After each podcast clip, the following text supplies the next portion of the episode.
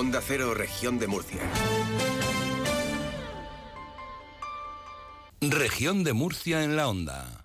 Ángel Alonso.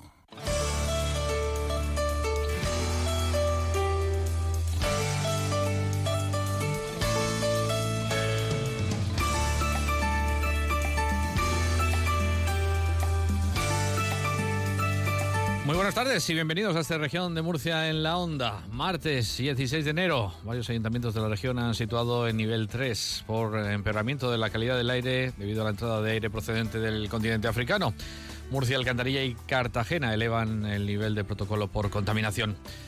Mañana estará la vicepresidenta tercera del Gobierno y ministra para la Transición Ecológica y Reto Demográfico, Teresa Ribera, en la región de Murcia. Se va a poner en marcha la comisión, entre varias administraciones, interadministrativa, que se denomina, del Mar Menor. Objetivo, coordinar las políticas y actuaciones públicas que afectan a este espacio natural. Más de uno se preguntará, pero esto no tenían que haberlo hecho desde el día 1, en el que se vio que el Mar Menor tenía contaminadas sus aguas. Bueno, como dicen por ahí, nunca es tarde si la dicha es buena. Reunión que va a estar con la vicepresidenta, la ministra, el presidente del Gobierno regional, Fernando López Miras, y representantes de 10 ayuntamientos de la cuenca vertiente, que son los grandes afectados: San Pedro del Pinatar, San Javier, Los Alcázares, Cartagena, Fuente Álamo, Torre Pacheco, La Unión, Murcia, Alhama de Murcia y Mazarrón. Comisión que está recogida en la Ley de Recuperación y Protección del Mar Menor y se reunirá al menos una vez al año, de forma presencial o por videoconferencia, o cuando lo soliciten 3 de los ayuntamientos participantes, la Administración General del Estado o la comunidad autónoma.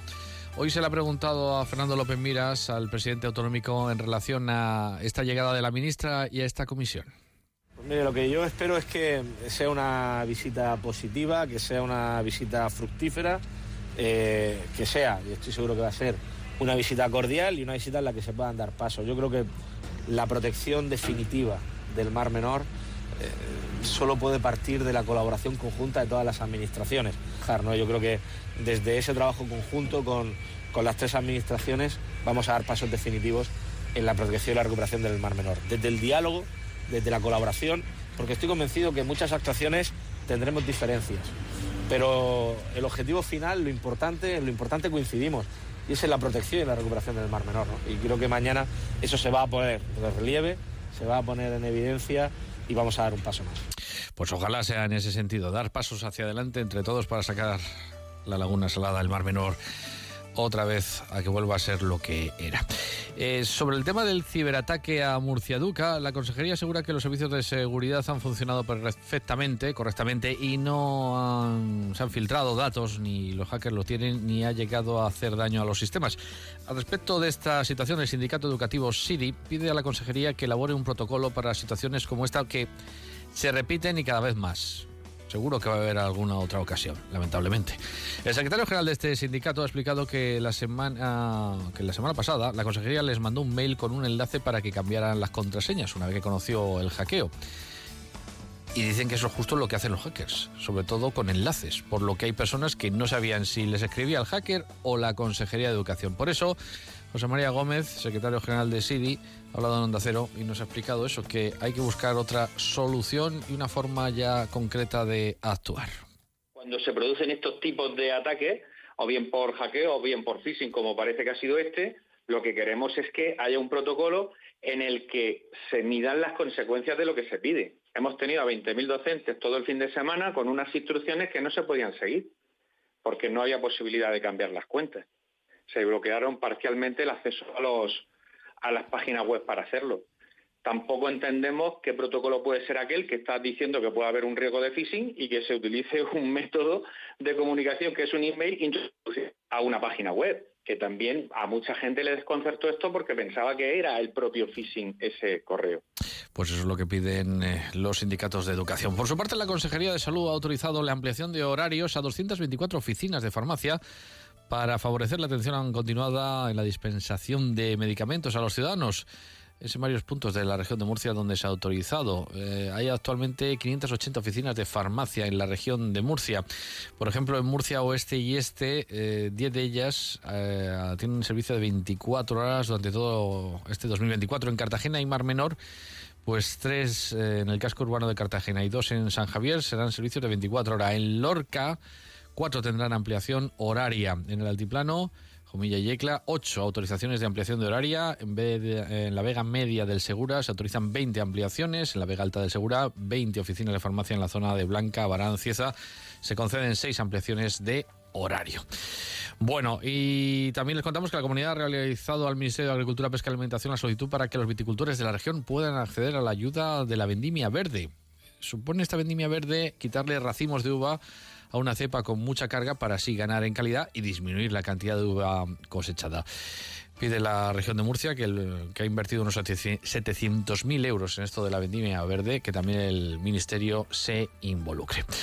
Bueno, pues nos vamos a esta hora de la tarde a la Dirección General de Tráfico para contarles, nos lo cuenta exactamente Alejandro Martín, la situación de las carreteras en la región de Murcia. Alejandro, buenas tardes. Muy buenas tardes, ¿qué tal? En estos momentos estamos pendientes de leves dificultades en la MU30, su paso por El Palmar en dirección A30, dirección Murcia Capital. Afortunadamente, eso sí, en el resto de carreteras de toda la región murciana se circula con total normalidad. Bueno, pues en este Murcia en la Onda, que tenemos hasta las 3 para contarles, por ejemplo, la contaminación del mar. Antes hablábamos del Mar Menor. Bueno, pues vamos a hablar de los fármacos y cómo contaminan el mar y cómo contaminan por los peces, por lo que hay en el mar, y cómo eso afecta al humano, cómo nos afecta a todos. Y luego hablaremos de algo que se puso muy de moda cuando comenzó la pandemia y que parece que ha arraigado entre nosotros. Hablamos del caravaning, sí, las caravanas, las vacaciones en caravana. Hay una feria muy destacable en Alicante el próximo mes de febrero y vamos a comentarles pues en qué va a consistir, porque ya son 31 ediciones, pero este año viene con más metros, con más expositores. Es una buena oportunidad para introducirse en ese mundo. Región de Murcia en la Onda, hasta las 3 en punto de la tarde.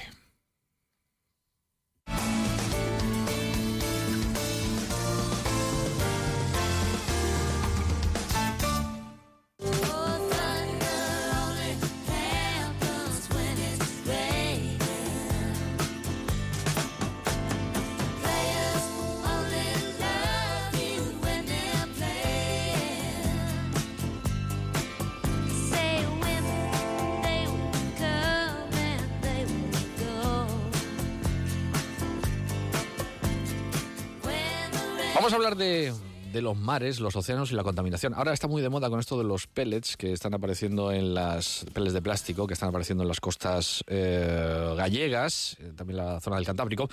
Pero hay un proyecto de investigación de la Universidad de Murcia en relación a esto que se va a presentar mañana miércoles, exactamente, a las 7. Arranca en la Biblioteca Regional un ciclo de mesas redondas, Rondos de Ciencia, que organiza la Asociación de Divulgación Científica de la Región de Murcia. Y va a dar lugar a varias sesiones. Mañana se va a hablar de un proyecto relacionado con los residuos de fármacos en los mares. Y se llama el proyecto Marfarix, creo que lo digo bien, de la Universidad de Murcia. Y vamos a hablar con Emma Martínez, que es profesora de toxicología de la universidad, y nos va a contar un poquito en qué consiste este proyecto, cómo va avanzado, y le tenemos un montón de preguntas que hacer. ¿Cómo estamos, señora? Buenas tardes. Hola, buenas tardes. Bueno, está ahora muy de moda lo de la contaminación de los mares, en general por el plástico, pero más con estas noticias que estamos teniendo últimamente de esos pellets de plástico en la zona del Cantábrico. Sí. Ya le pregunto sobre ese tema. ¿Es tan peligroso para el mar esos plásticos que estamos viendo, esas fibras tan pequeñas? Bueno, vamos a ver. Se trata de un impacto medioambiental, básicamente. Ahora mismo, por las últimas noticias que tengo, que he leído, el pellet que se ha vertido es un pellet que está formado por material inerte. Entonces, de primera instancia, la preocupación sobre todo es porque, claro, no deja de ser una agresión al medio natural que a lo mejor, si no se retira, pues más aparte del impacto inicial que pueda provocarse en los organismos marinos y en las aves y en peces que pueden consumir consumir y tortugas que pueden consumir estos pellets equivocadamente, es sobre todo a medio y largo plazo, cuando estos pellets puedan absorber otro tipo de contaminantes que también están en el medio natural y que por tanto puedan entrar en la cadena trófica. Entonces es una preocupación no inmediata, aunque desde el punto de vista de seguridad alimentaria, pero sí un poquito a largo plazo. Pero evidentemente pellets, vertidos de pellets, desgraciadamente no es el primero que se produce, ¿no? Uh-huh. Y seguramente, lamentablemente, no será el último. Tal y como está el mundo del comercio internacional por el mar. Sí. Cada vez es más abundante ese comercio internacional. Pero bueno, su estudio, su trabajo se centra en los fármacos en los mares. ¿Hay residuos de fármacos en los mares? Sí. Bueno, de alguna forma los fármacos son unos compuestos que están ahora en vigilancia, sobre todo a nivel de instituciones europeas, están en vigilancia precisamente porque, bueno, normalmente este tipo de compuestos pues pasan por una serie de, bueno, hay sistemas de depuración de las aguas antes de que lleguen a los ríos, a los mares, etcétera, ¿no? Lo que pasa es que se ha podido comprobar que la implementación de este tipo de tecnología, además de ser costosa, a veces no es suficiente pues para eliminar todos estos residuos de los fármacos que vamos generando y por tanto terminan al final en el mar. Entonces sí, hasta ahora de alguna manera la presencia de fármacos en el mar siempre se ha relacionado con concentraciones extremadamente bajas, pero de alguna manera pues se acumulan, ¿no? Se han ido acumulando en los organismos, en diversos organismos marinos, ¿no?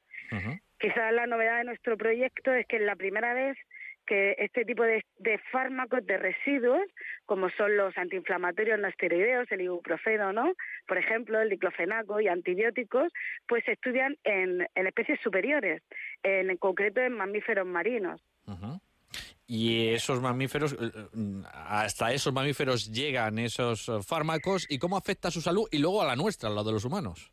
Exactamente. Bueno, la realidad es que para mí y para el equipo de trabajo que estamos implicados en este proyecto, para nosotros ha sido una sorpresa encontrar este tipo de fármacos, porque los hemos detectado en estas especies, porque no son compuestos especialmente persistentes a nivel medioambiental, ni tampoco se consideraban que se bioacumulaban demasiado.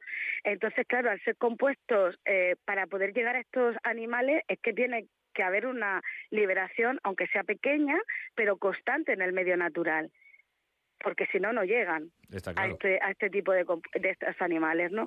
Entonces, claro, para nosotros fue una sorpresa detectarlos y luego, de alguna forma, esto nos debe de poner muy en alerta, porque hasta ahora, bueno, estos compuestos son biológicamente activos y por tanto pueden provocar efectos no deseados en los organismos. Uh-huh. Incluido lo de los humanos, porque nos llegará al final. Claro, exactamente. De alguna manera, si nosotros estudiamos los mamíferos marinos también como centinelas, ¿no?, de salud para la especie humana, y el hecho de que estén llegando... Si bien, bueno, aquí hay que tomarlo con cierta perspectiva, ¿no?, porque están en un medio diferente al nuestro, pero de alguna manera también pueden estar llegándonos a nosotros de una manera no deseada, ¿no? Y los antibióticos pueden generar una serie de resistencias y los antiinflamatorios pues tienen efectos a otros niveles como contaminantes, ¿no? Uh-huh. Sí, efectivamente, eso es lo que dicen los médicos, que si utilizamos, por ejemplo, antibióticos cuando no están prescritos y lo utilizamos de manera pues no regulada, pues llega un momento en que no nos va a hacer ningún efecto en nuestra salud. Y eso es lo que puede pasar con estos mamíferos. Aunque están en concentraciones pequeñas, sí. Es curiosísimo. De todas formas, ¿de dónde sale esta investigación? ¿Por qué surge? ¿Por qué le apasionó el mundo este del mar y el fármaco? Bueno, nosotros, en realidad, para mí, particularmente en los últimos años, estoy dirigiendo todas mis investigaciones al mundo marino. Primero porque pienso que hemos vivido muchas veces de espaldas a él, ¿no? De alguna manera yo he sido un amante del mar y he sentido siempre como quizá hemos he pensado que el mar era infinito, ¿no? Pues el océano era infinito, que de alguna manera podíamos hacer o podíamos liberar cualquier tipo de residuo a él y que no iba a tener ningún efecto, ¿no? Como que iba a ser un espacio infinito, ¿no? Y de alguna manera yo siempre he sentido mi amor por ese medio. Quería saber un poquito acerca de qué podía estar pasando, y la realidad actual es que parece que estamos empezando a tomar un poquito de más conciencia, ¿no? Uh-huh. ¿Por qué los fármacos? Porque nosotros en el equipo Oceanosfera que dirijo, pues llevamos estudiando muchos otros contaminantes que hasta ahora han sido considerados como prioritarios. Me refiero a contaminantes ambientales como los metales pesados, a lo mejor residuos de los plaguicidas, residuos de compuestos industriales, y en los últimos años ha empezado a tener una preocupación sobre el uso excesivo que quizás hacemos de determinados fármacos y los residuos que puedan generar, ¿no? Y entonces pues nos planteamos el por qué no ver qué estaba ocurriendo. Yo había trabajado con estos compuestos en especies inferiores, en peces, en otro tipo de organismos, y tenía interés en saber hasta dónde se podían estar llegando estos compuestos. Uh-huh. Y por eso nos planteamos nuestra experiencia con animales, con mamíferos marinos, y la preocupación internacional que hay por los fármacos, pues hacer un poquito de esa simbiosis, no esa cohesión. Y ya os digo que la sorpresa ha sido que estamos detectando. Lo que pasa que es claro, todos vemos contaminación por plásticos, contaminación por carburantes, vertidos, pero la de los fármacos es más silenciosa, es invisible. Exactamente. Pero bueno, eso pasa con la mayoría, salvo este tipo de compuestos, como has mencionado, la mayoría de contaminantes ambientales no los vemos, pero eso no significa que no estén, ¿no? Uh-huh. Y de hecho algunos de ellos, insisto, son compuestos muy persistentes que incluso aunque se prohíban o estén ya prohibidos, todavía seguimos detectándolos en los organismos, ¿no? Última cuestión, señora, porque me quedo sin tiempo. Sí. ¿Qué tenemos que hacer? ¿Cómo podemos ayudar a los océanos en esta materia? Pues en esta materia como en otra, primero siendo mucho más conscientes de que vivimos interrelacionados con ese medio. De alguna manera, debemos de comprender que nuestra salud está íntimamente relacionada con la salud de los animales y la salud del ecosistema. Es decir, el concepto que se llama One Health es comprender y aceptar de verdad que nosotros estamos interrelacionados con el medio, que necesitamos de un medio limpio para poder tener una salud en condiciones. Entonces, en el momento en el que adquiramos esa conciencia, pues de alguna manera a la hora de utilizar, que no digo yo que haya que utilizar estos fármacos en concreto, hacerlo con la mesura siguiendo las indicaciones que nos dan los facultativos, haciendo automedicación, no liberándolos en lugares donde no se debe, etcétera.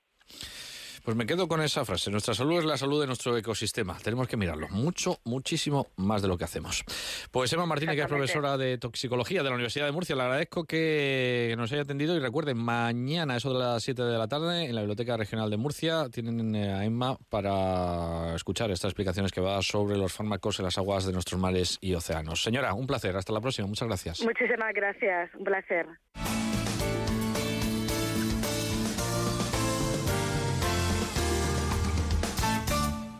Y ahora sé que la salvación estaba... Abre los ojos a un viaje extraordinario por la región de Murcia hacia tu propia mirada.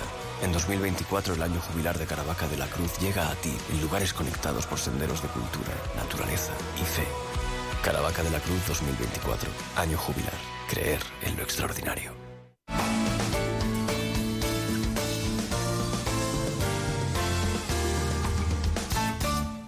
Been waiting for a life.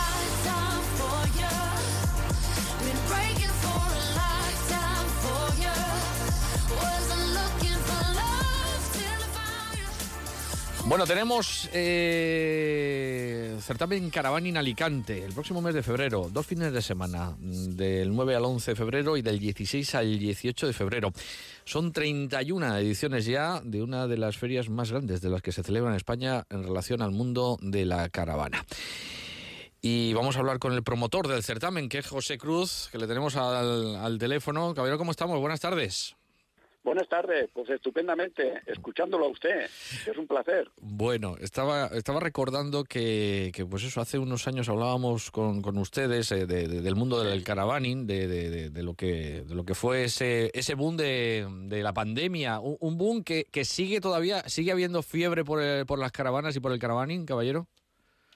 Sí, por supuesto, sigue habiéndolo igualmente. Lo que pasa que, bueno, lo que creo que ha sucedido en todos los sectores, hubo un boom porque precisamente la gente, que es lo que decía, que para, digamos, disfrutar de vacaciones o de viajes, pues no le hacía gracia estar en hoteles o en sitios donde tuviera que convivir con otras personas. Entonces las personas se volvieron, digamos, la vista hacia el caravaning. Y de ahí el boom que tuvimos y que seguimos teniendo, pero con tan mala pata de que teníamos, por poner un ejemplo, 10 compradores dispuestos a firmar una operación y nada más que teníamos 2 coches. Es decir, que eso, como bien sabes, claro, pasó en todos los sectores. Uh-huh. Había muchos compradores, pero no había producto. Todo eso se ha seguido pasando con el tiempo y ahora, pues ya en este año empieza todo, digamos, a equilibrarse un poco más. Pero claro, también tenemos la otra contrapartida, que ahora que nos podíamos estar frotando las manos, tampoco podemos, porque como bien sabe, han subido, digamos, no solamente los autocaravans, sino coches, en fin, todo. Claro, esos aumentos, los intereses también han subido y, bueno, pues hemos perdido, entre comillas, una parte del público que ahora pues no puede llegar a hacer esa inversión. Uh-huh. Pero bueno, como se suele decir, somos optimistas y de ahí a que vayamos a inaugurar la 31 edición del caravaning. Uh-huh. Es decir, 31 ediciones ya son muchas. ¿Cuál es el secreto del éxito de mantenerse durante el tiempo, caballero? Pues mira, como bien dices, es que ya son 31 años desde aquella primera feria. Yo es que tengo unos cuantos años más.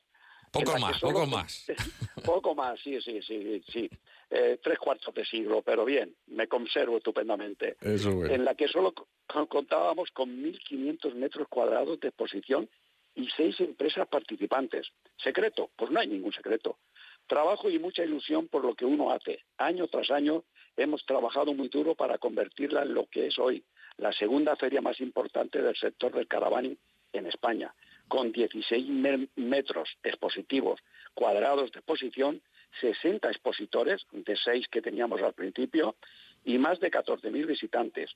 Uh-huh. Y con esa misma ilusión afrontamos el reto de seguir celebrando Caravaning Alicante muchísimos años más. Pues claro que sí. Y para esta edición, ¿hay novedades? ¿Hay algo especial que reseñar en relación a otros años? Bueno, lo que hay que reseñar es que todos tenemos ganas de vender. Y como no podía ser de otra manera, una amplísima gama de caravanas, minicaravanas, autocaravanas, campers, módulos residenciales, remolques tienda, etc., sin olvidar nuestra extensa variada tienda de accesorios, además de toda la oferta de complementos para el amante de este estilo de vida, como pueden ser tiendas de techo, baterías de litio, placas solares y un largo etc. Y claro está, tampoco podía faltar en esta feria, que es muy importante, una representación de los mejores campings, así como de distintas federaciones de camping.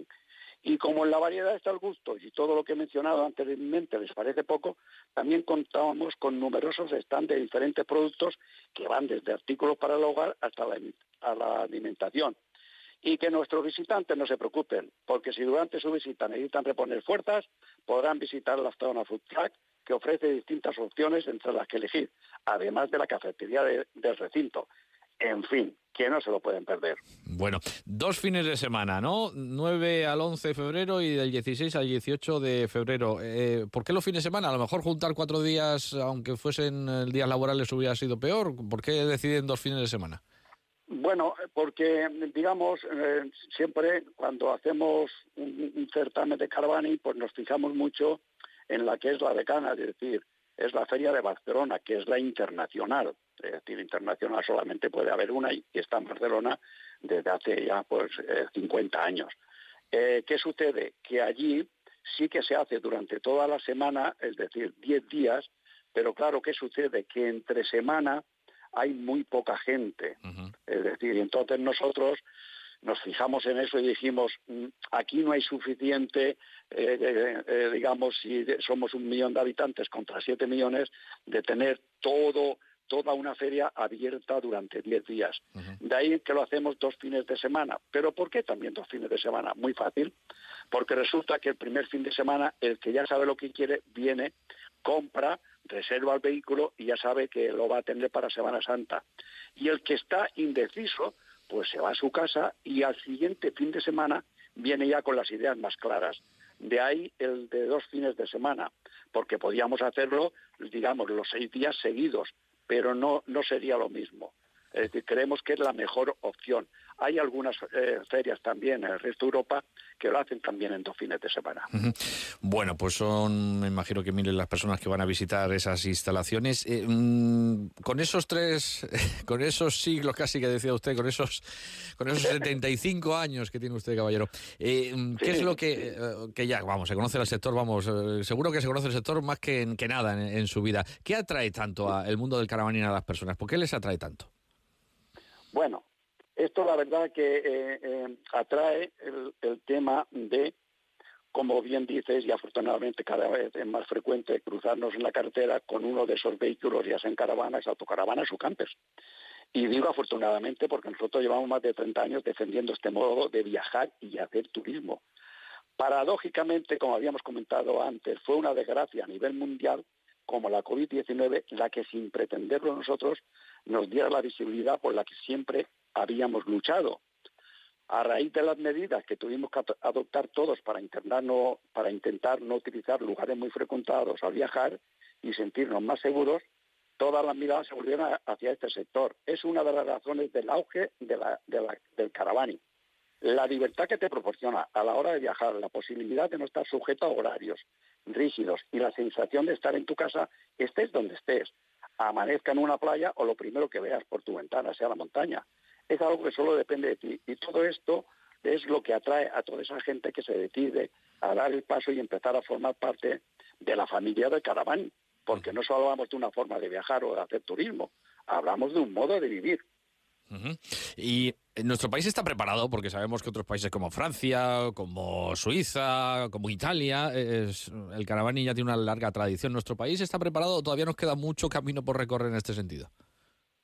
Sí, gracias a Dios sí, y como ambos somos jóvenes, tenemos toda la vida por delante para conseguirlo. Ha quedado bien eso, ¿verdad? Bueno, pues sí, lo que pasa es que, claro, debido a los años que llevo en este sector, recuerdo muy bien cuando no había ni un área de pernota, es decir, en España. Y siendo un país receptor de turismo, que está demostrado que estamos siempre entre los 3 primeros puestos, es decir, teníamos un déficit impresionante. Hemos trabajado mucho en la asociación, en la SICAR, para conseguir los estamentos de las autoridades que vayan concediendo permisos para las áreas de pernota. Uh-huh. Hoy día, después la última década, ha sido cuando más ha proliferado, pues ya tenemos aproximadamente unas 1.800 áreas de pernota. Que comparado con un país como Francia, pues hasta 5.000 o 6.000 que tiene, pues todavía tenemos un gran abismo. Pero creo que estamos ya en el buen camino y todos los usuarios y todos los ayuntamientos pues están ya, también se han dado cuenta de que esto es un otro tipo de turismo y que es un turismo encima de que deja mucho dinero en las ciudades que pernota. Eso es muy importante, lo dejan los restaurantes, lo dejan los comercios y lo dejan todos los sitios, porque son personas de un poder medio alto, que a ver si lo digo yo ahora, que tienen poder adquisitivo, perdón, que me he hecho... No hay ningún problema, caballero. Bueno, hemos dado las fechas, el lugar, para aquellos que estén interesados de la zona para acercarse allí, ¿dónde va a estar ubicada exactamente esta feria? Pues va a estar ubicada donde ha estado los 31 años precedentes. Es decir, en Alicante, en el recinto ferial alicantino, uh-huh. Es decir, al lado del pueblo de Torrellano y del aeropuerto. Claro. Es decir, que estamos en un sitio inmejorable. Claro que sí. Alacant estará abierta a sus puertas, como hemos dicho, del 9 al 11 y del 16 al 18 de febrero.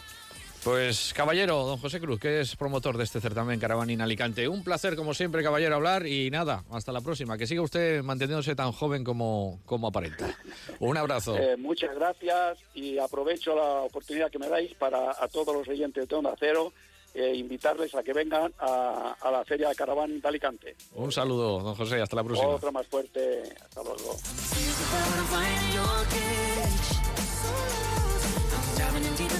Pues se nos acabó el tiempo en esta Región de Murcia en la Onda. Tan solo nos queda despedirnos y desearles que pasen una estupenda tarde. Les dejamos ya con Julia en la Onda. Hasta luego.